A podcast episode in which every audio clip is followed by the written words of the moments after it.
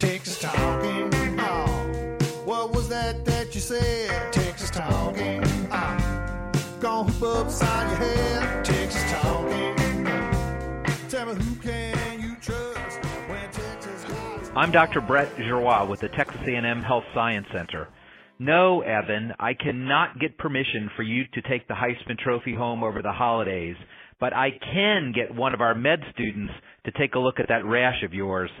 And now, here's your host, Reeve Hamilton. Thank you. This is reporter Reeve Hamilton here with the Tribcast for the third week of December. Joining me is CEO and editor in chief Evan Smith, Hey, Reeve, Merry Christmas. executive editor Ross Ramsey, Howdy. It's like the nicest thing I've said to him. All It is, yeah. reporter That was Jay your present Root. right there. yeah. Hello there. Yeah. Well, there's should have, should have said a happy Hanukkah to you, Evan. I suppose I don't It's a little bit late. It's belated. Don't observe that. Not that there's anything wrong with that. No, there wouldn't be anything wrong with it, but I'm, I'm with you people.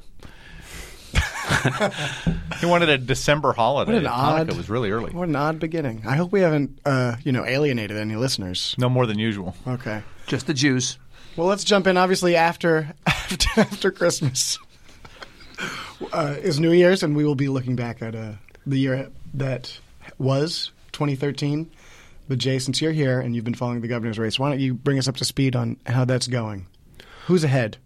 Well, I think Greg Abbott's ahead. Um, he uh, doesn't have a primary. He he, he really never had. He does have a primary. He well, he doesn't have a real primary. He he didn't really have a real primary uh, at any time. But Tom Pauken dropping out of the primary, I think, sort of removed a thorn from his side. They they weren't. No Hanukkah present for Miriam Martinez for you for saying that this race is over, Jay. Well, they, they, they Didn't you write a story about how the the big small fish in the pond was not Tom Pauken but Lisa Fritsch? Yes, I did. But the, the but the Abbott campaign never worried or talked about anybody in the primary except for Tom Pauken because he was really actively going around and, and talking to Tea Party groups and trying to stir up a sort of conservative rebellion against um, against uh, Greg Abbott. And you know, it, it obviously uh, he went nowhere,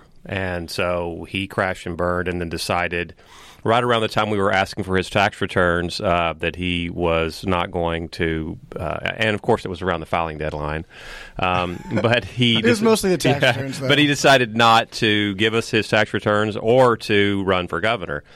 Um, it, as for Wendy I think Davis, we should still ask him for his tax returns. But why not? Just give him Well, to us. actually, he did flat up refuse. Um, To be fair, most of the people we asked for their tax return, tax returns both refused and are not running for governor. although both Wendy Davis, uh, Democrat Wendy Davis, senator from Fort Worth, uh, State senator. and um, and Abbott have given us their tax returns. I think uh, Wendy Davis sort of ended the. Uh, New ended the year sort of underwhelming the chattering class. I mean, I think there was just great expectations. The expectations for her were really off the charts. They, they were, so it would have been hard to meet them. I think it's fair to say that she kind of didn't meet the, the, the very very high expectations. There was there were some critical reports. Um, columnists uh, here and there said that she wasn't ready for prime time. That um, she wasn't really stirring it up. That She was in the Valley, right? correct. Yeah, Sandy Sanchez um, in the. I guess she had an underwhelming Monitor. appearance in the Valley Yeah, that a- some you know- the monitor didn't care for. logistically glitchy and um, that she hasn't really figured out how to talk about abortion or how to not talk about abortion without having people notice that she's not talking about abortion. Um, but I do think in the last few weeks of the year, they seem to have righted the ship. I mean, they're they're they're they're pretty aggressive now, and they figured out that it was important to have Wendy's name on some of these attacks instead of just letting strategist Matt Angle or Battleground, Battleground. Texas or some of these other groups be the proxy for her. They Right. realized that putting her name on the me- on the on the press release on the message actually helped them out a little bit. So I think that that um, it would have been hard for her to meet the expectations. I don't think she did. I think she was also gone a lot and raising money. I'm told there's going to be a quote big number in January for her. I mean, obviously, But you, but you know, Jay, the question. don't know how much. so, so the question on the big number is going to be how much of that money is in state, Right. and how much of it's out of state. Well, the while first the money, question is going to be what's the number? well, it will be, Right. but the money I will be that's right. useful to her in trying to mitigate Greg Abbott's advantage. No question about that. And she's not going to have as much. The theory is she'll have enough to be in the game, right? But then the next question beyond that is how many of those people who've given are people who live in Texas and can therefore vote? Because you want to look at the fundraising number as a measure of two things. Number one, the resources she has to prosecute this race. But second, does it show that there's ample support out there for any Democrat or for her specifically to win? And if those people are from D.C. or San Francisco or New York, Like Ted Cruz's money was all out of state. And see, you, so your point is that Yeah, I mean, you it's think, an you think that the money. Well, that's it's it. almost always better to take the money, don't It's you a- think? It's I'm not suggesting standard. she Yeah, not it's a- take the money, and I think that your point about Cruz is a good one. But Yeah. we both know that the challenge for her, not for him, Right. The challenge for her is going to be to translate any support she gets financially outside the state Right. into enthusiasm and turnout and votes. Well, you got to have the resources to run a campaign, and she's got she's got several months before she has to sort of be publicly engaged in a lot of this stuff, and she can spend all of her time right now raising money and, and building organization and stuff. But you know, in the same way that Ted Cruz's money came from out of state, Club for Growth, Freedom Works, all of those groups. Um, it doesn't matter where the money comes from if you put it to good use. I mean, and also, money is not determining is not a, a determinant of success because all of Tony Sanchez's money Right. came from Texas. In Right. fact, it came from one address in Laredo. Right. Uh, same and with, same with David matter. Dewhurst. Speaking of Cruz, We'll- We'll, we're going to write about the money. We're going to take it very seriously, and, and we'll write about Greg Abbott's money. we'll here write, first. We'll, we'll write about her money. But uh, my um, experience has been that the source of the money, unless it's from like a felon or somebody that's really truly Medellin cartel. yeah, something Right. you know. I mean, like people gave their Enron money back at one time. Occasionally, you see people giving money back. I mean, money can be an issue, um, but typically, I I have often found that it's it's usually better to take the money than to worry about you know if it's coming out of state or whatever. And of course, the the Abbott campaign this has been one of that's one of their major attack lines is that she's uh, getting all her money from these liberal out of state sources, and that she's sort of you know gone off to San Francisco and New York and all these horrible places. The, be- the best one last week was Battleground Texas had its holiday party in Washington. Could you imagine such a thing? I mean, oh come on! They I all mean, came here from Washington. Isn't that where on. Texas came from? Look, look, there's, there's a second. Jay's, I think, articulating exactly what the criticism of the campaign has been, but the, there's a theory that would counter that. That some people are now beginning to propagate. That is, she's in sort of a quiet period. She is becoming a candidate, testing her, her opening the play in New Haven. Let's call it that, right? The conventional phrase here. Uh, she's testing out her lines in smaller markets. She's raising money. They're strategizing and that she's got no primary, so there's no imperative for this to be on display today, soon, and that she will come roaring out of the gate, having done a lot of organizational work, having done a lot of thinking, and ha- and a lot of crafting of message, and that when she is out there, you're going to see something. Now, it remains, is- remains to be seen whether that's the case. This is basically the argument. I don't disagree with you. This is basically the argument that she's running George W. Bush's 1994 campaign. Let's take him on the road. Let's teach him how to speak to Rotary groups. He was terrible at first, and, and they and they ran around and they Right. kept their heads down. They kept their heads down, and then when they popped up, it was a full blown organization with all the money they needed, and he had learned how to talk to crowds. or, frankly, it's a To George. P. Bush campaign, Right. Not George W. Bush campaign. Tell me Will where you just George, run for a, a small office that but- no one's paying attention to? Where is George P. Bush? I mean, honestly, you criticize those who criticize Wendy Davis for being largely absent from any big conversation about issues. George P. Bush is running for land commissioner? But no, but here's the point, though. He's he is he- the point I'm saying is he has basically been as invisible to big media and to the public and to a public conversation. As, as she's been, I grant you, there's massive differences between them. I guess the point is, it's not unprecedented Right. in this cycle or previously. This is the anti-Burka. This is the up yours Burka argument. Burka, Paul Burka at Texas Monthly has been saying coming out in favor of Wendy Chile? Davis has been absent. Where's, Where's Wendy, Davis? And then there was Where's Wendy too. Right. Yeah. And th- this is the response to that in some quarters. Well, the argument of where's Wendy is she's off figuring out, crafting, raising, and in time she'll be back out. Right, and there and there's really no reason to be all over the place this early but but there really isn't. But I do think that you know there have been a couple of times where, for example, uh, you know the big one was when she said I'm pro-life. Right, and then she instantly caved to the conservative pushback on that. That- well, they're- they they're- said, they, right, but she, uh, why not just lean into that? You know, say I'm pro-life because I support these things that help kids and and stuff. Instead, they said, "Oh, you're not pro-life," and she said, "Oh, that was out of context." But of course, it wasn't out of context. Yeah, I mean, there there is that that you know what you're articulating is exactly the type of criticism that you hear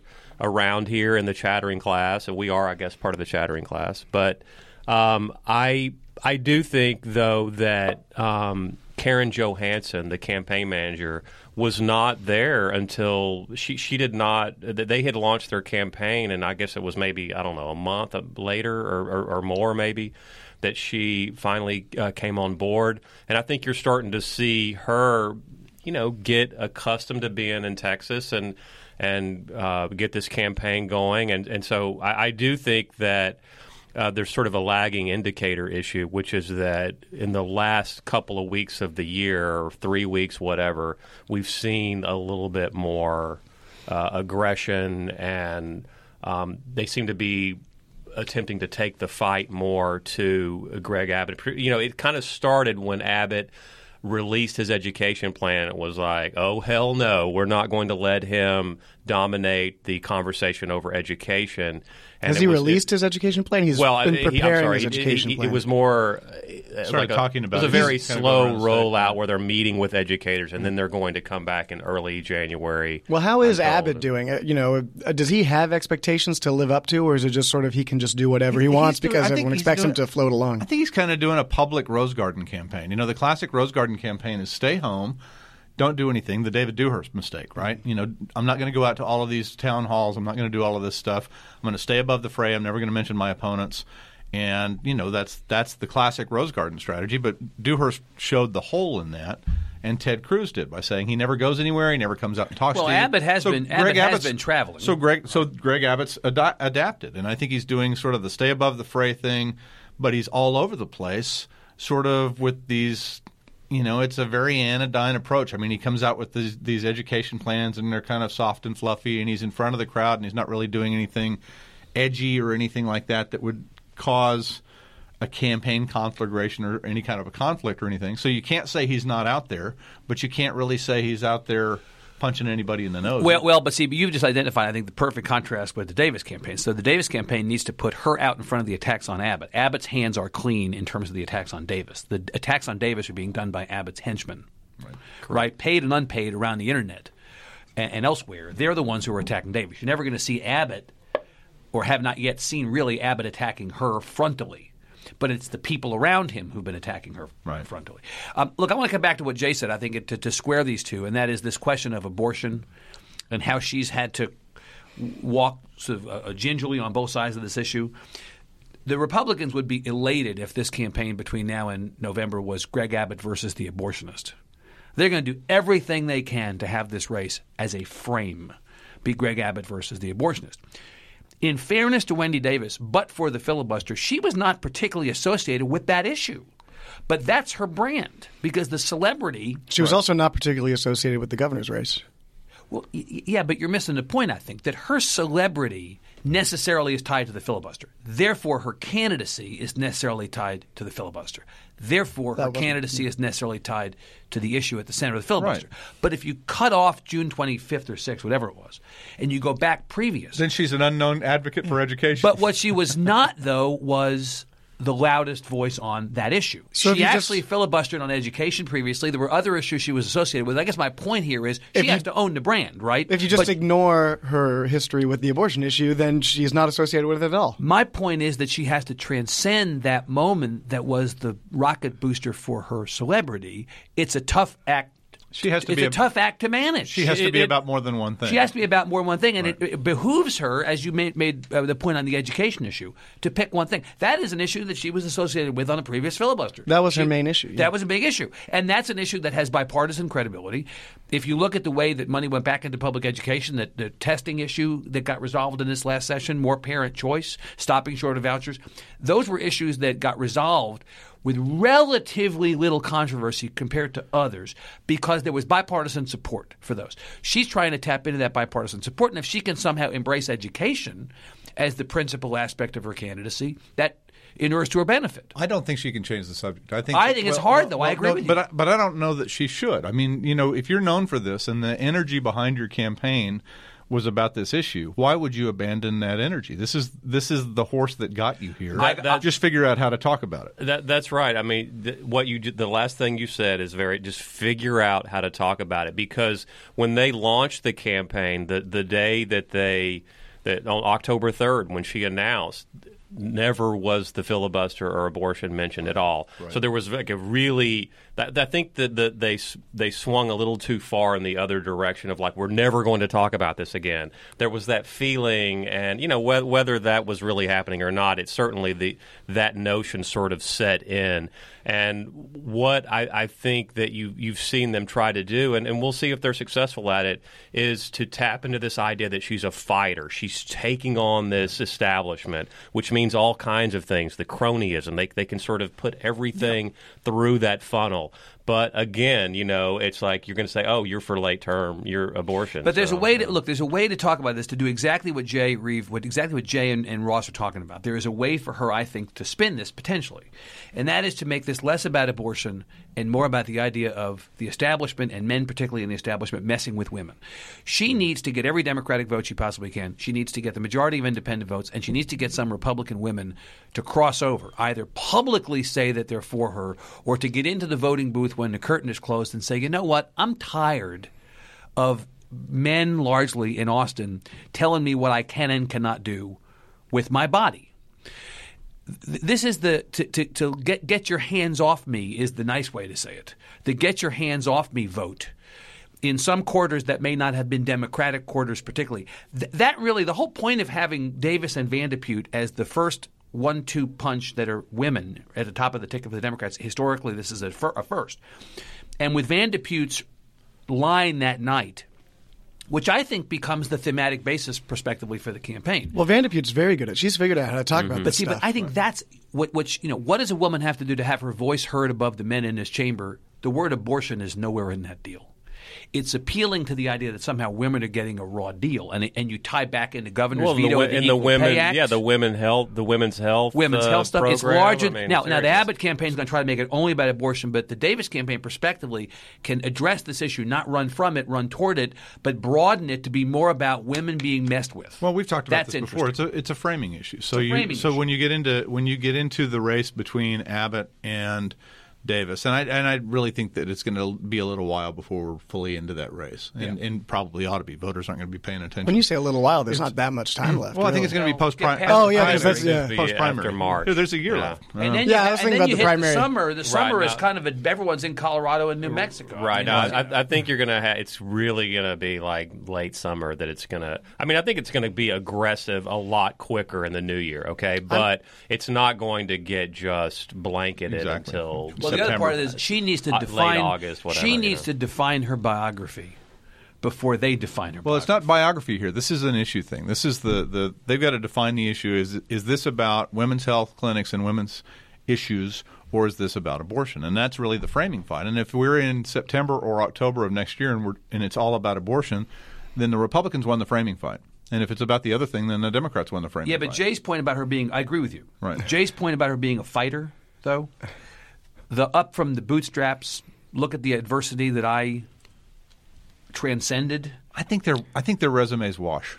you don't. Well, I don't disagree with you. No, they both have adversity. No, I mean, they've both got- peace. like- but but she needs did to fall- a define. tree fell on him. But she needs to define the, the but but I, I, I- of course that's going to be a much more visible sign of adversity. you don't think and- she's defined her biography when her profiles in Texas Monthly and Vogue and everywhere else?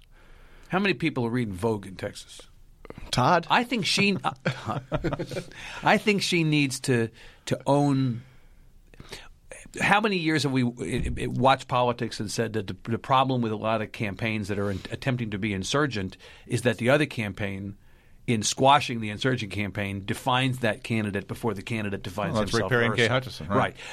She can't allow Abbott to do to her what Perry did to Hutchison. And it's the same guy running the campaign. Defeat. forever. It's the same guy running. Well, he's about half the size now. Well, though. Carney Carney will run. I mean, Carney Carney is really good at running in the same way that Rove did, running Dave at, Carney. not at the at the weakness of Political the opponent, consultant. but at, at the strength of the opponent, and undermine their strength, and then the weaknesses become apparent. And you know, the reason I think the resumes washed. I mean, they both have these you know great narrative stories about how they overcame adversity and got to where they are. They both are accomplished lawyers, yada yada yada. And I think that basically, okay, you got one, you got one, you got one. Okay, so let's go to differences. Let's don't go to similarities. Um, and the differences are going to be in these issues. I think this is one of those weird campaigns where the difference between the candidates is actually about ideology and policy, rather than about you know um, style, But- points. per- personal qualities. like the Republican primaries for these high ticket offices, lieutenant governor and so Well, on. But but the Personnel. Wendy the Wendy biography and the sort of the Wendy story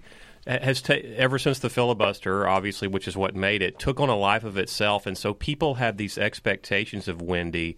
And one one of the things that I've come across is that people go, "Wait, God, she, I, I was expecting more."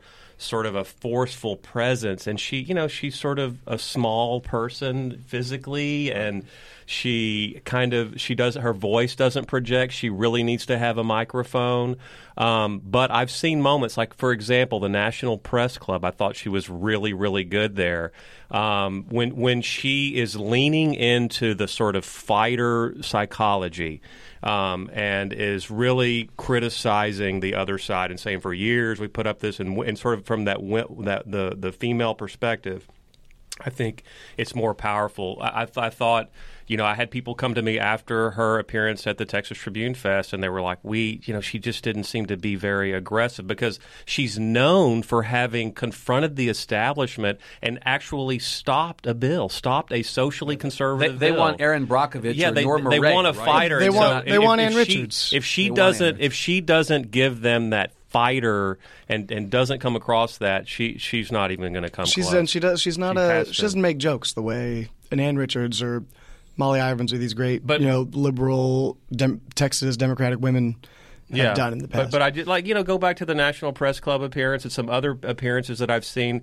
She knows how to do this, and, and it's basically when it's her standing against the the establishment. The point That- here that's that the- of all the things the that she said in the months optics. she's been on the campaign trail now, nothing has been memorable or as memorable as "Mama Ain't Happy."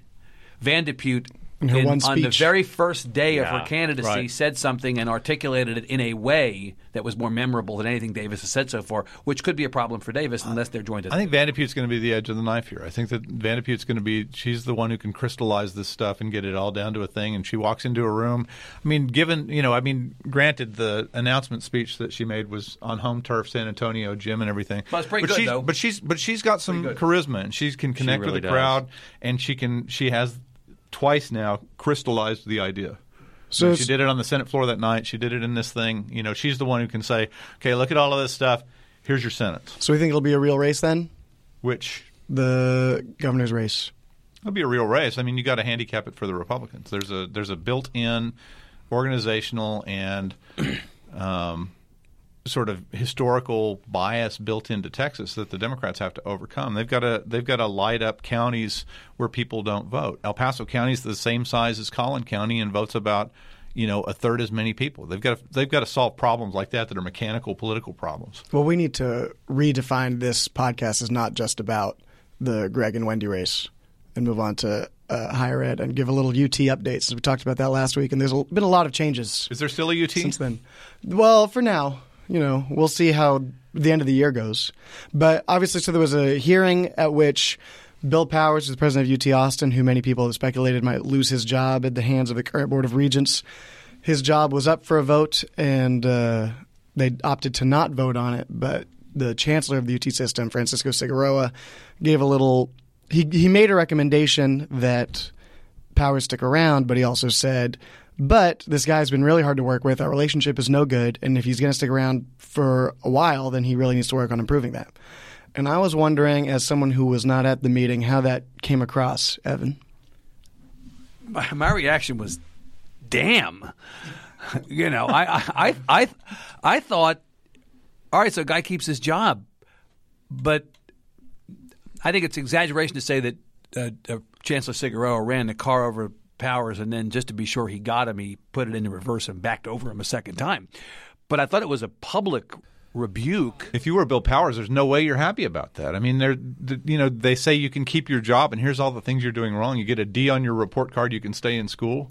See, I, As I, somebody who doesn't follow this near as closely, probably as anybody in this room, I I was the only person who went to UT here. Well, I, I didn't know that they had such a bad relationship. That that, that was honestly new. To, I mean, I, I what I was thinking was that the, the regents are, you know, sort of doing Rick Perry's bidding a little bit, and they're all leaning on Powers. I mean, it's just sort of the the, the thirty thousand foot view here. And um, and Jay's then a tall Cigarroa man. was a little bit trapped between them, and you know I could see how it would be politically delicate for him that he's got to play both sides of a little bit. But I thought he was leaning a little more to Powers than he was toward the regents. Well, the, the suggestion has been uh-huh. made, Reeve, that, that he was reading a statement that you could just see the the captors off screen from Holding the up hostage today's video. newspaper, right, Right, yeah. That somehow Cigarroa was reading words he didn't believe. Sure didn't seem like that to no, me. no. Oh, well, he was reading a statement, but that's because that's all they ever do in board meetings is But it read didn't statements. seem like he was reading somebody no, else's I think words. I did think it? Cigarroa was being very honest, and I think the UT people should be very happy about it. I mean, I think everyone. Uh, the if- UT people meaning the pa- the the pro powers, the pro powers people should a, be this very is a happy. good resolution. To Yeah, it. totally. Is it? So is it all? Is it over? Uh, well, I mean, backing up a little bit, I think if you're, Pa- I think Cigarroa, from his perspective, uh, and Power's reputation in general is that he can be tough for the chancellor to work with. You know, he sort of wants to run the university his, his own way, and he's smart guy and a strong-willed guy. Uh, and Cigarroa said, you know, our relationship is strained, and they've had a strained relationship, or they've had not much of a relationship in recent months, at least, Uh, because Cigarroa says because he is stuck between Powers and the regents, and in that role, he has frequently sort of tried to craft deals to keep the ball moving forward. And he said, every time I do that, Power like will come to some sort of agreement, and then I will act on that agreement, and then Powers will go and publicly complain about it, showing like demonstrating misalignment, and he's just fed up with it. So I think he was reading a very honest statement. You've seen this um, when um, the regents were going to freeze, or they did freeze UT's tuition, and so Cigarroa negotiated a deal where uh, the board would give UT the money that they would have made from from a tuition raise, and then Powers came in behind him and said, you know, I'm disappointed in this, blah blah. blah. Of course, Powers should be free to express disappointment, but the thing is, Cigarroa is frustrated with him repeatedly. Uh, uh, conveying that there's misalignment when he thinks that they've worked out some sort of deal. You saw this when Cigarroa came out with his framework for advancing the system, which he was very proud of a couple weeks after that, or if that even, Powers came out and gave his House divided speech where he said that we're House mm-hmm. divided. So every time it seems like, okay, we've worked out some things so that we can keep moving forward. You know, the UT people in many cases have actually kept the rift open. And I think that can be frustrating if you're Cigarroa. So I think he was just giving an honest statement, and, it, and it's perfectly valid feedback. And at the end of the day, Bill Powers is going to wake up the next morning and be president for the foreseeable future. When we were all in the room waiting for their decision, the question was, okay, is he? The big question was was was he going to get to stick around with uh, end date or not? You know, there was a talk of okay, we'll give him a vote of confidence, but he has to be out by next October. So this way, there's no end date. He gets to be that president. as a vote of confidence? No, but you know who else didn't get a vote of confidence? Every other president in the state. That Yeah, day. but every other president wasn't at risk of losing his job. In the run up to this thing, what we had heard was, oh, never mind the fact that he was told not to go to New York with Patterson and Mack, and was told he had to stay here for this regents meeting at which they were going to do a proctological examination of his tenure as president. Uh, it's all going to be fine because a couple of the pro powers regents have orchestrated a vote of confidence so that we're going to put this issue off the table. It was not that. It read to me. No, but I it was mean, to- it, it- well. It is off the table now. Now, if you are an anti-powers regent and you say, "Let's get rid of him," the, everyone else can say, "We gave you your shot to get rid of him. He was on the agenda, That's and now interesting you thing. don't. You The- couldn't get your votes together. Were the votes not there? Uh, it certainly seems that The way. conventional wisdom has been that the votes are there. To and rid of it. the and the well, I mean, the conventional wisdom on that changes every day. But the message that Cigarroa basically gave and the other regents gave uh, was even the ones that don't like him, they recognize that they're in a position where they cannot fire him because he has too much support among the students, faculty, and staff. That's basically what Cigarroa said. and, and alumni. you don't think Cigarroa laid the predicate for Power's eventual demise? That's, I- that, that's how- that's, that's sort of that's me. Set a sort of trap? the, that, that that's no, kind I just of the way it just I read to me it, that you know it's like you know you're on a tight leash now, friend. the- yeah, exactly. No, Here's so the Powers, here are your Powers has to be a good citizen, is what he said. He has to, uh, you know, cooperate with what the system initiatives are. I just think there's a difference between reading him out publicly and reading him out privately. And I thought he read him out publicly, and he basically said, you know, And we don't know what the back room conditions were. Hasn't he We're been right. read out privately? Oh yeah, I'm sure. Yeah. Yeah. So it, I think we've we've now gone to the next place. But he also, you know, it was a vote of tepid conf- a vote no, of tepid there was confidence. there was no vote, but it was also he gets to be president for the foreseeable future. Right. If he doesn't keep making House divided speeches, then uh, maybe he'll get to be president for quite a while. But you know, the thing is, sometimes you do have to make those speeches if you want to be honest and sort of promote the make sure you're having a quality university. Ironic- so it is a tough ironic- situation for yeah. Powers, but I don't think that the Powers people should look at this as.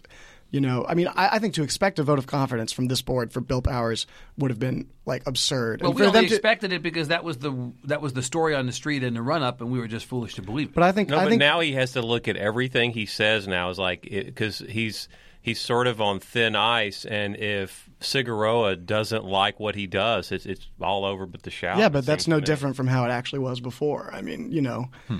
I just It's- I, it's just I, I just didn't know that it was the feelings were so raw. I, mean, I, I, think when I it's looked, at it, I was the- like, wow. So we're moving forward, and now the question of whether or not he's going to stick around has basically been answered. Yes, he's going to stick around. Other than that, nothing has changed, Yeah. and that's good for the Powers people. And basically, there was an admission that the Power supporters have won the day. Other than than uh, than the stuff we're talking about, it was relatively not dramatic, right? I mean, we sort of expected going in that Powers would come out the other end as president, and we came out the other end as president. Right, and really, all the drama is actually going on at the other system, which we should talk gonna about say. for a It's like, second. who, That's what I was saying. It's like who who would have expected at the beginning of the week that the real drama related to the president of a major public university would be in College Station? That's kind of the great the way this stuff works. Mm. It's always surprising. we really have no time to talk about this, but Ross, can you talk about it for a second? What, Yeah, so went Perry had a College Station? candidate. John Sharp, the chancellor, had a candidate. They were in um, sort of. Um, I guess this only took four days. First, uh, I think it's not over. well, I think it's not over too. But but so for four or five days, they basically lobbied the um, regents vote for Perry's candidate, vote for Sharp's candidate. This is for interim president. This is for interim president of Texas A&M. Mark Hussey, who's one of the super deans at, at A&M, got the job. He's the one with the academic credentials. Guy Diedrich, not who- one of the mediocre deans. Right. Uh, Guy Diedrich wanted um, was up for the job. He's a vice chancellor there. He has a PhD, but he's not an academic in the sense that he's been teaching and writing and all of that kind of stuff. He's He's the been a lobbyist He's basically A&M lobbyist for the school. You can get a PhD in lobbying. So apparently so. So Awesome. um, I think what they set up was Perry got a vote count here and got to look at where everybody stood, and now we've got a permanent president race. And I think that this, you know, So you don't regard this as sharp one, Perry zero? no, I regard this as round one sharp. Well, the so the and the issue was that one guy was a dean and the other guy was, like you said, not academically qualified. I, you know, I think Guy Diedrich is actually a very competent guy. He probably would make a fine interim president. But the thing is that Sharp was able to get a candidate with the qualifications for the job, and Perry wasn't. I really And think this is what it guy's not going to be the a candidate. Hussey is not going to be. a Hussey doesn't want the permanent job. So does Guy Diedrich come back around? Guy Diedrich was on the list. Uh, stay tuned to see what happens to Guy Diedrich. I mean, there's some talk of putting him in a in a sort of advisory position to the board, So he's going to be the new Jay Kimbrough. Possibly. Or he's, or you know, he also has a job. Here's as your the- here's your- pocket knife. here's your he's the vice knife. chancellor for strategic initiatives. But Guy Diedrich will not be a candidate for the for, for the permanent presidency of the university. Well, it'd be hard to see how he gets it after the sort of pushback this time around, but you know, you never know. Perry really wants him to have some power over there, obviously. Right. Next president of of, uh, of Texas A&M, you ready? Mack Brown. Why not? Well, Evan Smith, ladies and gentlemen. He gentlemen. needs a job. Oh, are you kidding? Me? I don't Mac, think he does need Mac a Brown got does a he? pretty you sweet think he's got deal. a sweet deal? Much better deal than Bev Kearney got when she left. Perfect place to end the podcast. Yeah. no, he gets Mack Brown gets to be the uh, what? He gets to be advisor to the president for like half a million bucks a year until 2020. Who's who's going to be He our gets to ride top a desk for a while salary until guy get- on the on the Texas Tribune salary list? Well, now? after Mack Brown, it's Rick Barnes, but I'm not sure that Rick Barnes is not. tick tock, tick tock. exactly. if I know, if if I were Rick Barnes, I would have not. I would not have laid odds that Rick Barnes would outlast Mack Brown. I just wouldn't. Well, have. if you wouldn't have, then let's just end the podcast. Let's just move on.